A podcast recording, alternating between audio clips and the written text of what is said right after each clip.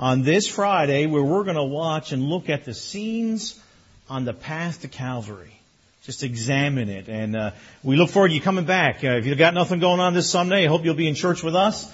We start a little early. We start at 9, but it's still good. We'll, we'll enjoy it together. So I uh, hope you'll be out on Easter Sunday. Mark chapter 15 and verse number 15. Mark 15, we'll start in verse number 15. And so Pilate, willing to contend the people, released Barabbas, content the people, sorry, released Barabbas unto them and delivered Jesus.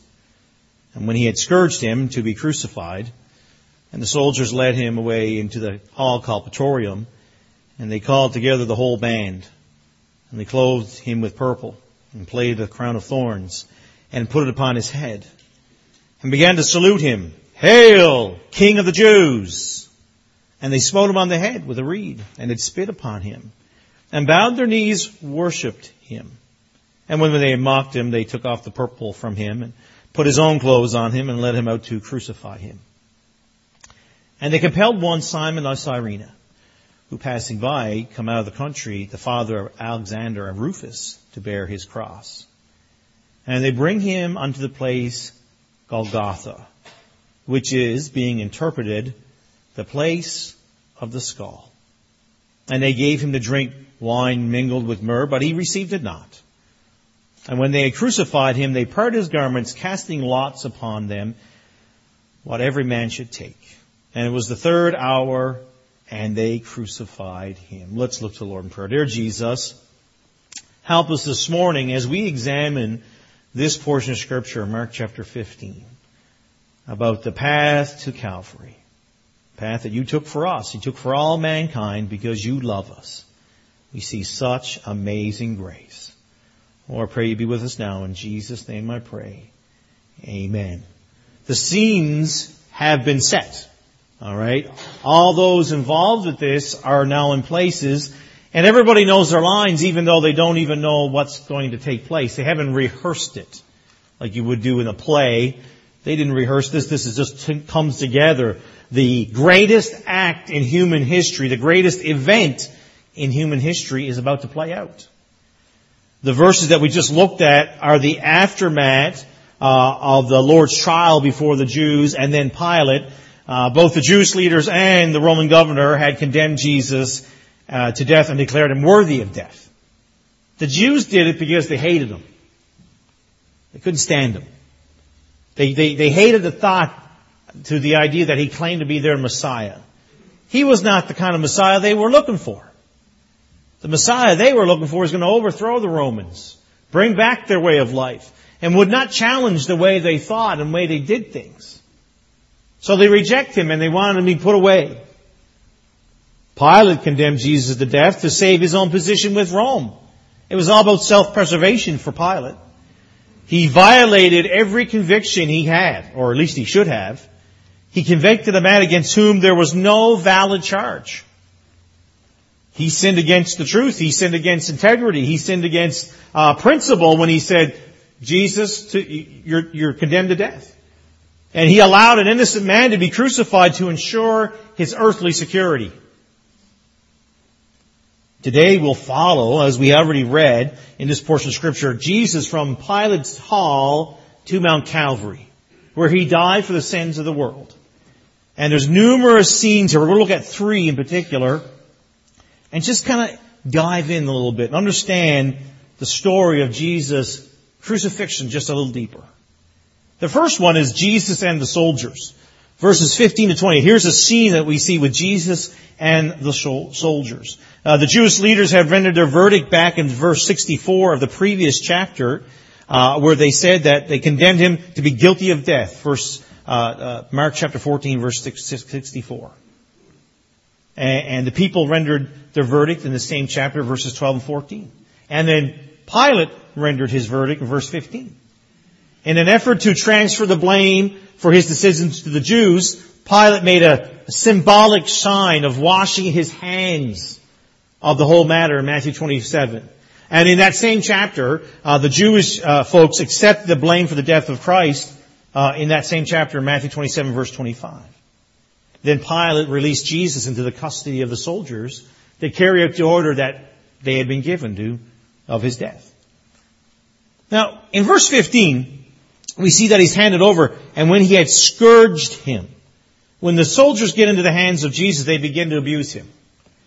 The first thing to do was scourge him. Now the Bible passes over this event very quickly. It does not go into any detail. And if, if you were doing a casual read of this, you might not think much about it. It doesn't sound pleasant, and it's not. Scourging was one of the most feared punishments given by the Roman government. The victim was stripped naked and forced to bend over a low pole.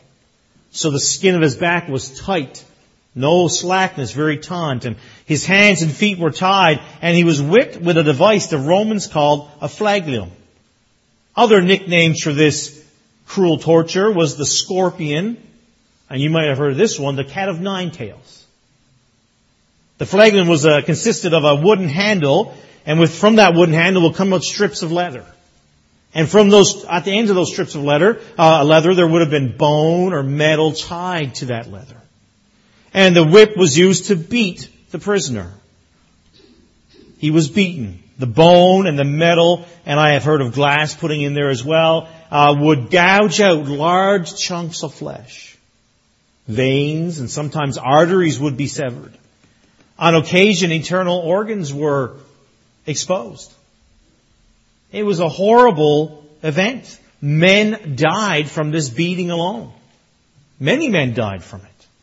I, I can't possibly describe to you the horror and, and the unbelievable pain that would have been associated with this, uh, but just allow us to understand that Jesus Christ allowed it to happen. He did it for us. He was scourged. He did it because He loves you.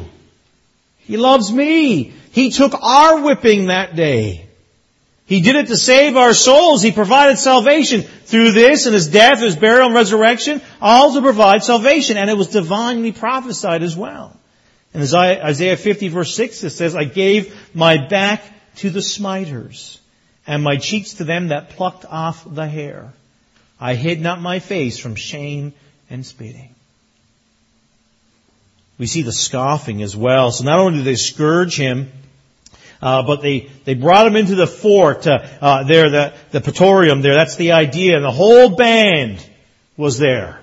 And this refers to the whole cohort of the Romans there. And that in, was not a word that we usually use or here today, more like a battalion. That's a word that we would know, be familiar with. Uh, so about 600 men. All these soldiers that were not on duty showed up. They showed up to manhandle this prisoner.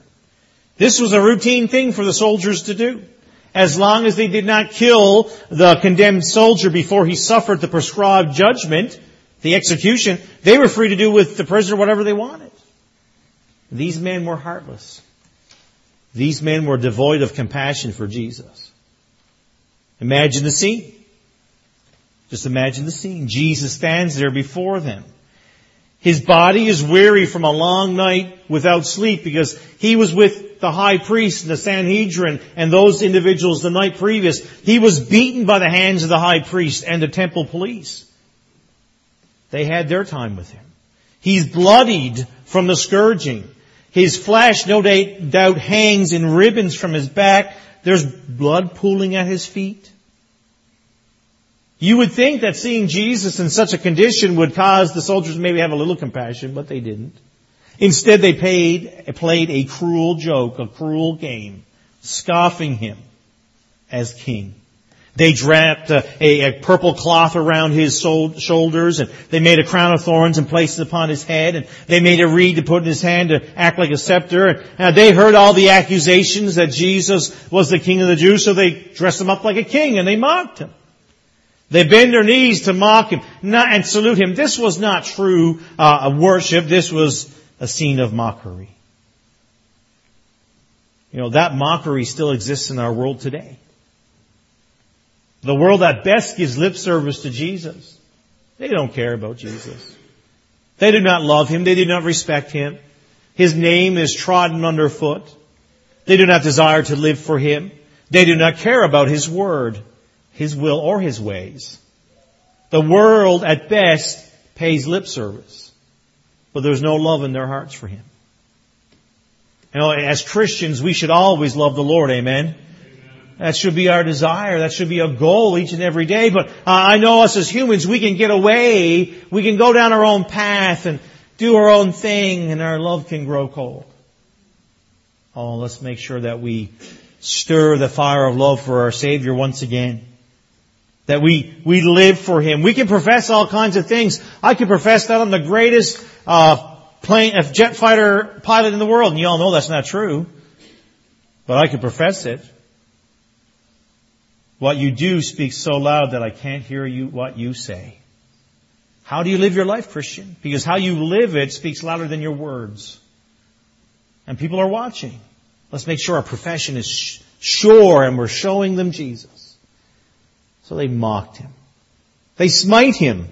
In verse number 19, they smote him on the head with a reed and it spit upon him and bowing their knees worshipped him. Again, this was not uh, a, a, uh, uh, whipping like the, the flagellum earlier. This was uh, uh, intended to mock him and ridicule him. They placed a crown of thorns on his head, the final act of cruelty, and they took that reed and they placed it in his hand and they beat him repeatedly with it, spit on him. I mean, so humiliating. They took that purple garment off him and reopened the wounds that had begun to dry. I don't know if this has ever happened to you, but maybe you cut your arm and your, maybe your shirt was up and you put your shirt on it, and then when you go to take off your shirt, it rips open that wound again. It's dried up a little bit, acts as a bandage, and you take it off, and the wound is open again. And so with this, I don't doubt that this happened, and so he begins to, begins to bleed again. I mean, Jesus is broken. He's humiliated. And now they lead him away to death. I'm telling you folks, this is a picture of God's grace for us. It's a picture of God's grace. Remember who they're beating here. This is the Son of God. We believe in the Trinity. He is part of the Trinity. He is part of the Godhead. He is God. And they're beating him. They are mocking him. They're spitting upon his face. They're abusing God and he allows it to provide salvation for all. What grace. What amazing grace. He created these men. He allowed these men to be it. He possessed the power to destroy them. And he would not have to raise a hand. He wouldn't have to raise a foot. All he would have to do is think about it and they would be passed on. Had he wanted, he could have summoned the countless angels to do battle for him. That's what he said in Matthew 26 verse 53. Thinkest thou that I cannot now pray to my Father and he shall presently give me more than twelve legions of angels? He endured it all because He loves us. He suffered the shame, the pain, and the mockery because He loves me, He loves you, He loves the world. We are blessed to have such an amazing Savior. Amazing Savior. Not one of hate, not one of violence, but one of love and compassion. Jesus wore a scarlet robe in the Pilate's hall that morning. Before the day would end, Jesus would bear my scarlet sins. He would bear your scarlet sins on the cross. Isaiah 118 says, Come now, and let us reason together, saith the Lord. Though your sins be as scarlet, they shall be as white as snow. Though they be red like crimson, they shall be as wool. Jesus wore a crown of thorns that day. You know the thorns symbolize the curse of sin. I'm going to read for you Genesis chapter 3 and verse number 17. This is where man has fallen. Uh, Genesis chapter 3 verse 17, and unto Adam he said, because thou hast hearkened unto the voice of thy wife and hast eaten of the tree of which I commanded thee saying, thou shalt not eat of it. Cursed is the ground for thy sake. In sorrow shalt thou eat of it of the, of thy life. Thorns, osels, and thistles shall it bring forth to thee, and thou shalt eat the herb of the field. In the sweat of thy face shalt thou eat bread until thou return unto the ground from out of it which thou taken. For dust thou art, and unto dust thou shalt return. It, it's a symbolizing of that, the sin cursed earth. Before that day would end, Jesus would bear the full weight of the curse of sin. He would pay sin's debt. The whole debt. Nothing left. No interest. Nothing recurring. It is totally paid off. Totally done. and guaranteed that he would deliver this world from that horrible sin curse. In Romans chapter 8 verse 20 tells us, For the creature was made subject to vanity, not willingly, but by reason of him, but uh, a subject the same in hope. Because the creature itself also shall be delivered from the bondage corruption into the glorious liberty of the children of God. He provided salvation. He provided a way for all men to come to Him. So that's the scene with the soldiers. Now the second scene is Jesus and Simon. He had finished, the soldiers have finished their cruel game. And they lead Jesus to the way of Calvary, the way of His execution. And they make their way. And Jesus is unable to bear that cross. Now history tells us that uh, Jesus would have carried the cross member. That, that's what a, a, traditional Roman way of doing it. It wasn't the whole cross uh, that sometimes we've seen illustrated. It was the beam that went across the top, and it was a heavy beam, and he could not lift it. It would be tied across the soldiers of the condemned man and then forced to carry it to his crucifixion. But due to his weariness from being up all night, the abuse at the hands of his accusers, and then the loss of blood through the scourging, and he was just too weak to carry that cross. And the soldiers grab a man by the name of Simon in verse 21. And they compelled one, Simon. And from the crowd they take him. Not much is known about Simon. All we know about is he's from Cyrene, and uh, that's modern day Libya that part of the world. And we know that he was in Jerusalem at the time of Passover. So I think we have a strong case to say that uh, he was a Jew. He was come to worship. And he came a long way to worship. That was no short distance. It probably took him years to get the finances together to be there. It probably took him months to get that far. And we don't know for certain, but maybe his family's with him. It's definitely a possibility. He had come to offer a Passover lamb. And he comes face to face with the Lamb of God. And this was no chance meeting God had planned. The Lord of, the Lord tells us that they compelled Simon uh, to carry the Lord's cross. The, the, the Romans had a um, a law that they could enlist civilians, uh, any civilian, uh, particularly not Roman citizen, but any other civilian, to do things for them. Uh, and uh, they had to perform the task, and if they didn't, uh, their life might end that day. If they didn't do what they were told to do. And actually, uh, the Lord uh, mentions this practice in Matthew chapter 5 verse 41 where he says, uh, and whosoever shall compel thee to go one, to go one mile, go with him twain. So to go two. So you can imagine if, that would be a great testimony, right? Talking about let your actions speak. You know, if you took that an extra mile, the Roman soldier would be asking you, why are you doing this? You only had to go one. That's all that was required of you. So that's what he's referring to here. That's the idea of being compelled. They're doing this. They're pressed in the public service. You know, this was not something to be compelled to be like, oh, I got to lift a cross. This was shame. This was degrading act of unmet. You, you never even want. This was a nightmare. You never want to be carrying the cross of a person. No soldier would stoop to it. No Jewish individual will ever want to do it. And especially on the eve of the Passover. To carry the cross branded a person, and that would make him ceremonially unclean. For Simon, the Passover was over the minute he touched that cross. And the idea here of compelled is he was forced. I can almost see in my mind's eyes that they point at him and he's trying to find duck and cover. He's trying to get out of the way. But they grab him and make him do it. It probably was the threat of death that made uh, this African man pick up the cross and carry it. Regardless of the circumstances, the moment he did touch that cross, he was marked. What a picture for those of us who claim to be Christians today. Did you realize that the cross of Jesus is still associated with shame? Looking unto Jesus, the author and finisher of our faith, who for the joy that was set before him endured the cross, despising the shame, and is set down the right hand of the throne of God.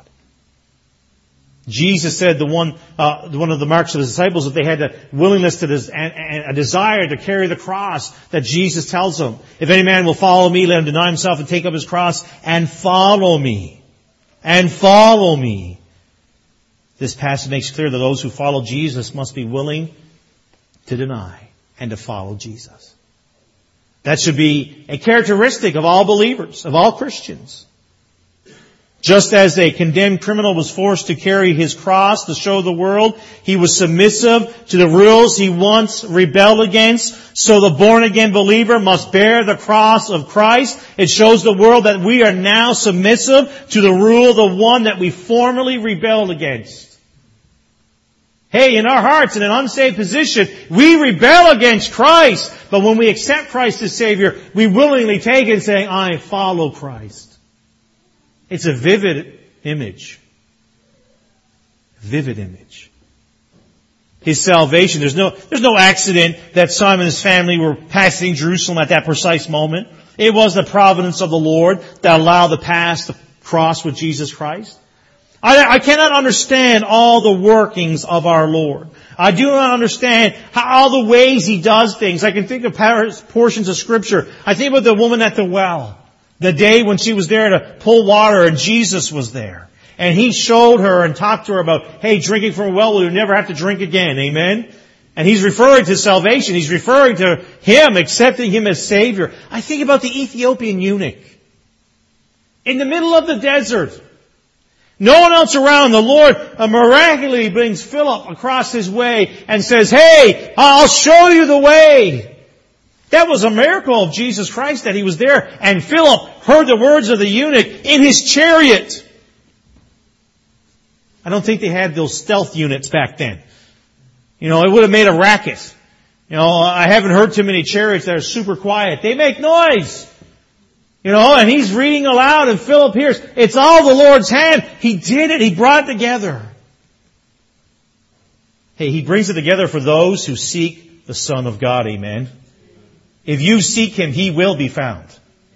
He will not hide Himself. They're seeking. We don't know when Simon came to know the Lord. We're not given the exact date of his salvation, but we have every reason to believe he did. Mark mentions Alex and Rufus here, Alexander and Rufus. Their names have been familiar to Christians uh, throughout history and early church history. Later, Paul was closing his letter to the Romans and he mentions Rufus and his mother, uh, and the mother of Rufus, and even goes so far as to adopt her as his own mother. Romans 16:13 Salute Rufus, chosen in the Lord, and his mother and mine. I think we see indication that something happened here in the heart of Simon and his family. They came, they had an encounter with Christ, they accepted him as Lord the change is evident. Something happened. What a picture of God's grace! It's amazing. Just like Simon, I was minding my own business. I was searching. I, I wasn't getting in anybody's face. I wasn't uh, looking uh, for wealth or fame. I was just wondering about life. How am I going to do this life? Then on April 1st, 1996, I, as a 19-year-old man, met Jesus. I mean, I met him. I, I wasn't a passing hello, how you doing? I accepted Christ as Savior. And it changed my life. He grabbed my attention. I realized the need that I was lost and I was heading to a crisis eternity. If I continued the way I was, and I wasn't doing bad things, I was trying to live a good moral life, I was a nice guy trying to help anybody I could. But nice guys don't get to heaven. You get to heaven through Jesus Christ. That's how you get to heaven.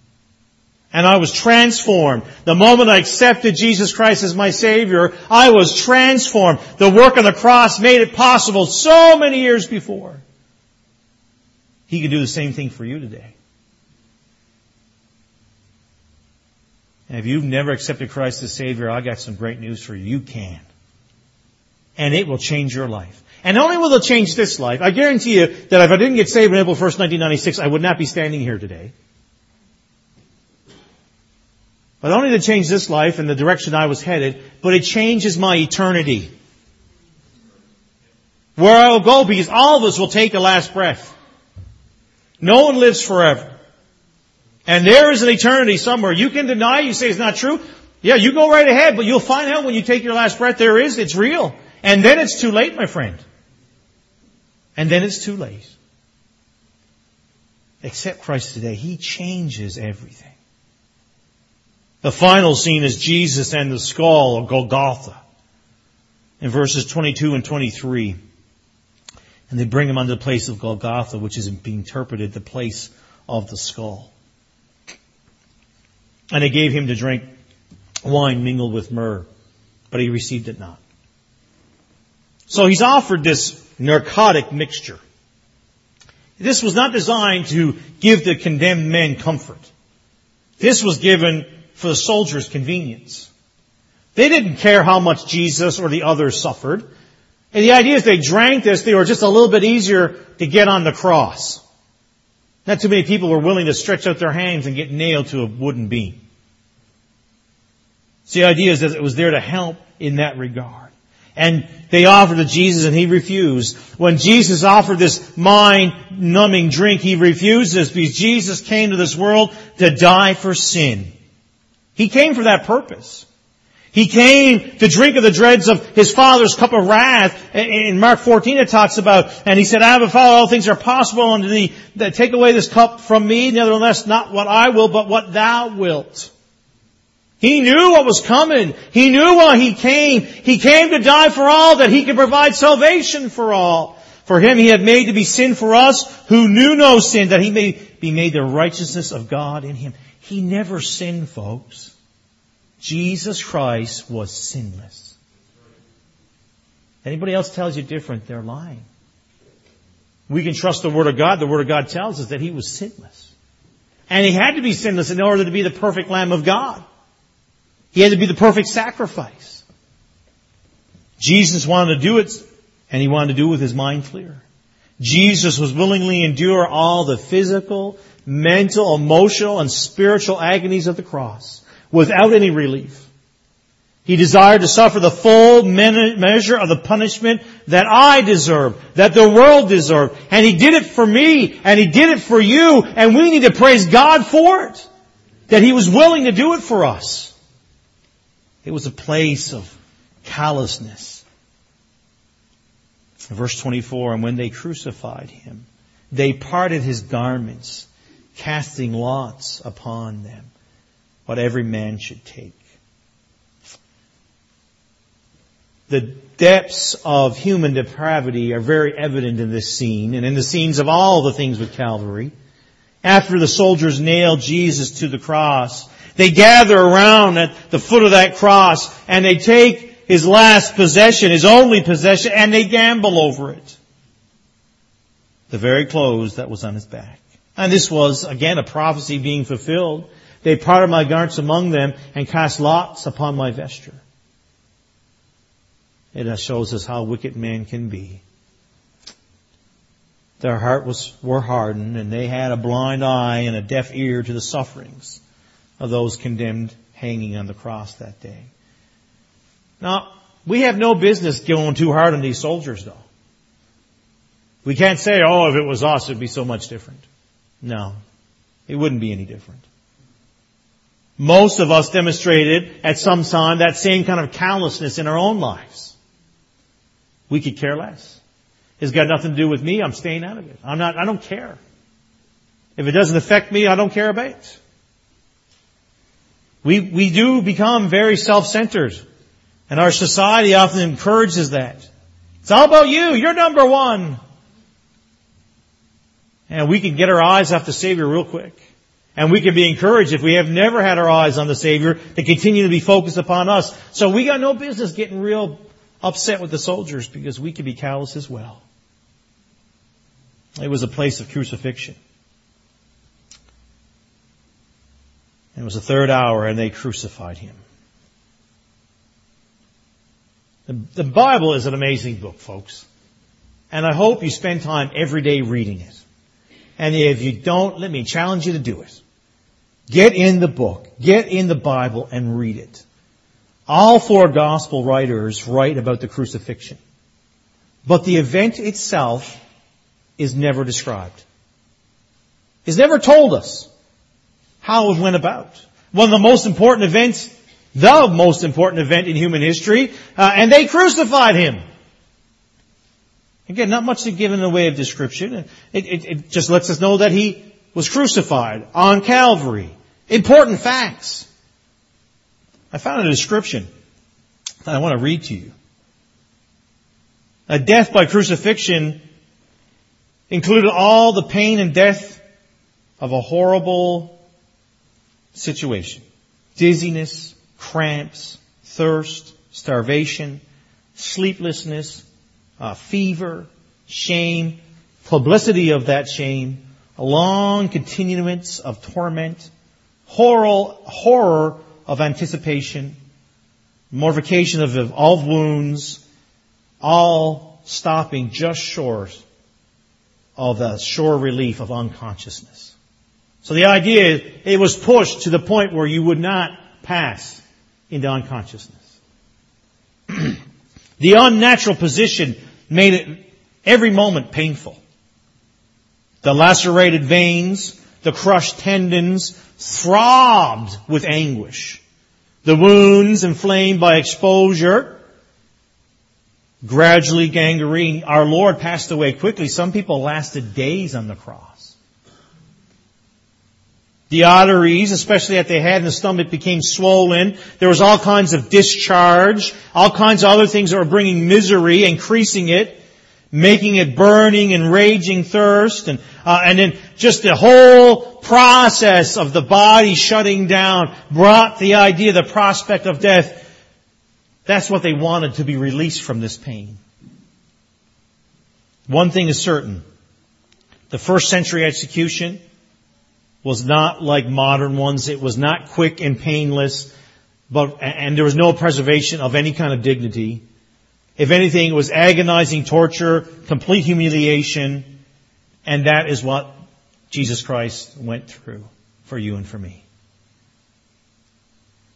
The deaths of Jesus of Nazareth and the two thieves that day did not, was just business as usual for the Roman Empire. It didn't meet, uh, send off any uh, blips on the radar. These three Jewish men, who care? They broke the law, they die. While the world, the earth at that time did not see anything significant, I'm telling you, it was the most significant. Heaven noticed. Heaven watched. The Father witnessed the death of His Son. And He was satisfied. The sin's penalty had been paid and sinners could be saved. Amazing grace. Amazing. The crucifixion of the Lord Jesus Christ opened a way to God that would, that will never be closed. Now, all of those who come to Him by faith, trusting uh, uh, His death and burial and resurrection as their sole hope of salvation, will be eternally saved by the grace of God. Isn't that amazing? Isn't that wonderful? I mean, it, it, is, it blows the mind if we sit and think about it. Romans 10:9 says that if thou shalt confess with thy mouth the Lord Jesus and shalt believe in thine heart that God hath raised him from the dead, thou shalt be saved. For whosoever shall call upon the name of the Lord shall be saved. Hey folks, it's simple. Oh, what he went through for us was excruciating. It's beyond our imagination. It's not something that we would ever want to partake of, and it's something we want to stay far from. But I'm going to tell you now, what He provided for us is a simple gift that anyone can receive. Anybody. For whosoever. I know I've mentioned it before in the pulpit. I, I remember as a kid and as a young adult here, take out that word whosoever and put your name in there. For Joe, for John, for Tina, for Elizabeth. So call upon the name of the Lord and shall be saved. It's not hard. It doesn't take you 12 steps of reformation. It's accepting Jesus Christ as your Savior, and guess what? You're immediately transformed. It's not a reformation, folks, it's a transformation. And it's through Jesus Christ, it's through what He did on the cross for us. Oh, Christian, are you reminded of His love once again? Are you filled with praise? Are you filled with thanksgiving that the Savior would give Himself for life, for salvation? Wouldn't today be a good day to just give Him thanks once again? Thank you, Jesus, for what you did for me. I didn't deserve it. Worship Him because of His love for us. Worship Him because of the great gift He's given to us. Give Him the honor and glory that's due. Or maybe as a Christian you, you've grown a little cold. Maybe things aren't where they need to be. I kind of hope, I more than hope, or kind of hope, I really hope, I desire that if that's the case for you, that the message today, the, the Word of God today you've seen would grow and, and allow the, the, the, the flames of love to grow again for Christ. He's amazing. And He deserves your love. Why love anything else but Him? Maybe you're here this afternoon and you've never accepted Christ as Savior. Maybe it's being shown to you from God's Word by His Holy Spirit moving in your heart that you need salvation. Oh, maybe you have been religious and maybe you have gone to church and maybe you've done all those things. Hey, I'm going to tell you right now, me and you were on the same path at one time. I did all those things. I went to a church just like this every Sunday. But it wasn't until I was 19 years old that I realized in my heart that I was lost. My good works, going to church, being a good young fella, and doing the things I know I should, didn't provide salvation is through Jesus Christ. Why not make today the day when you stop holding back and you go to Jesus? Today can be your day of salvation. And don't say, well, I'll put it off to a more convenient day. You are not guaranteed another day. Do it today. Don't delay. Christ loves you. And I cannot, I don't know what other verses I'd have to show you that indicate how much Christ died, or uh, loves you because of what He did for us. The scenes and the path to Calvary. I hope you've accepted Christ as Savior. Dear Jesus, Lord, I pray you'd help us now. Help us to learn, to love you even more as believers. I pray, Lord, you move in the hearts of those who are here that might not know you as Savior. Your word, allow it to penetrate, allow it to convict. And Lord, we have seen time and time again the transforming power of salvation. Lord, I pray you bless this invitation now. In Jesus' name I pray. Amen.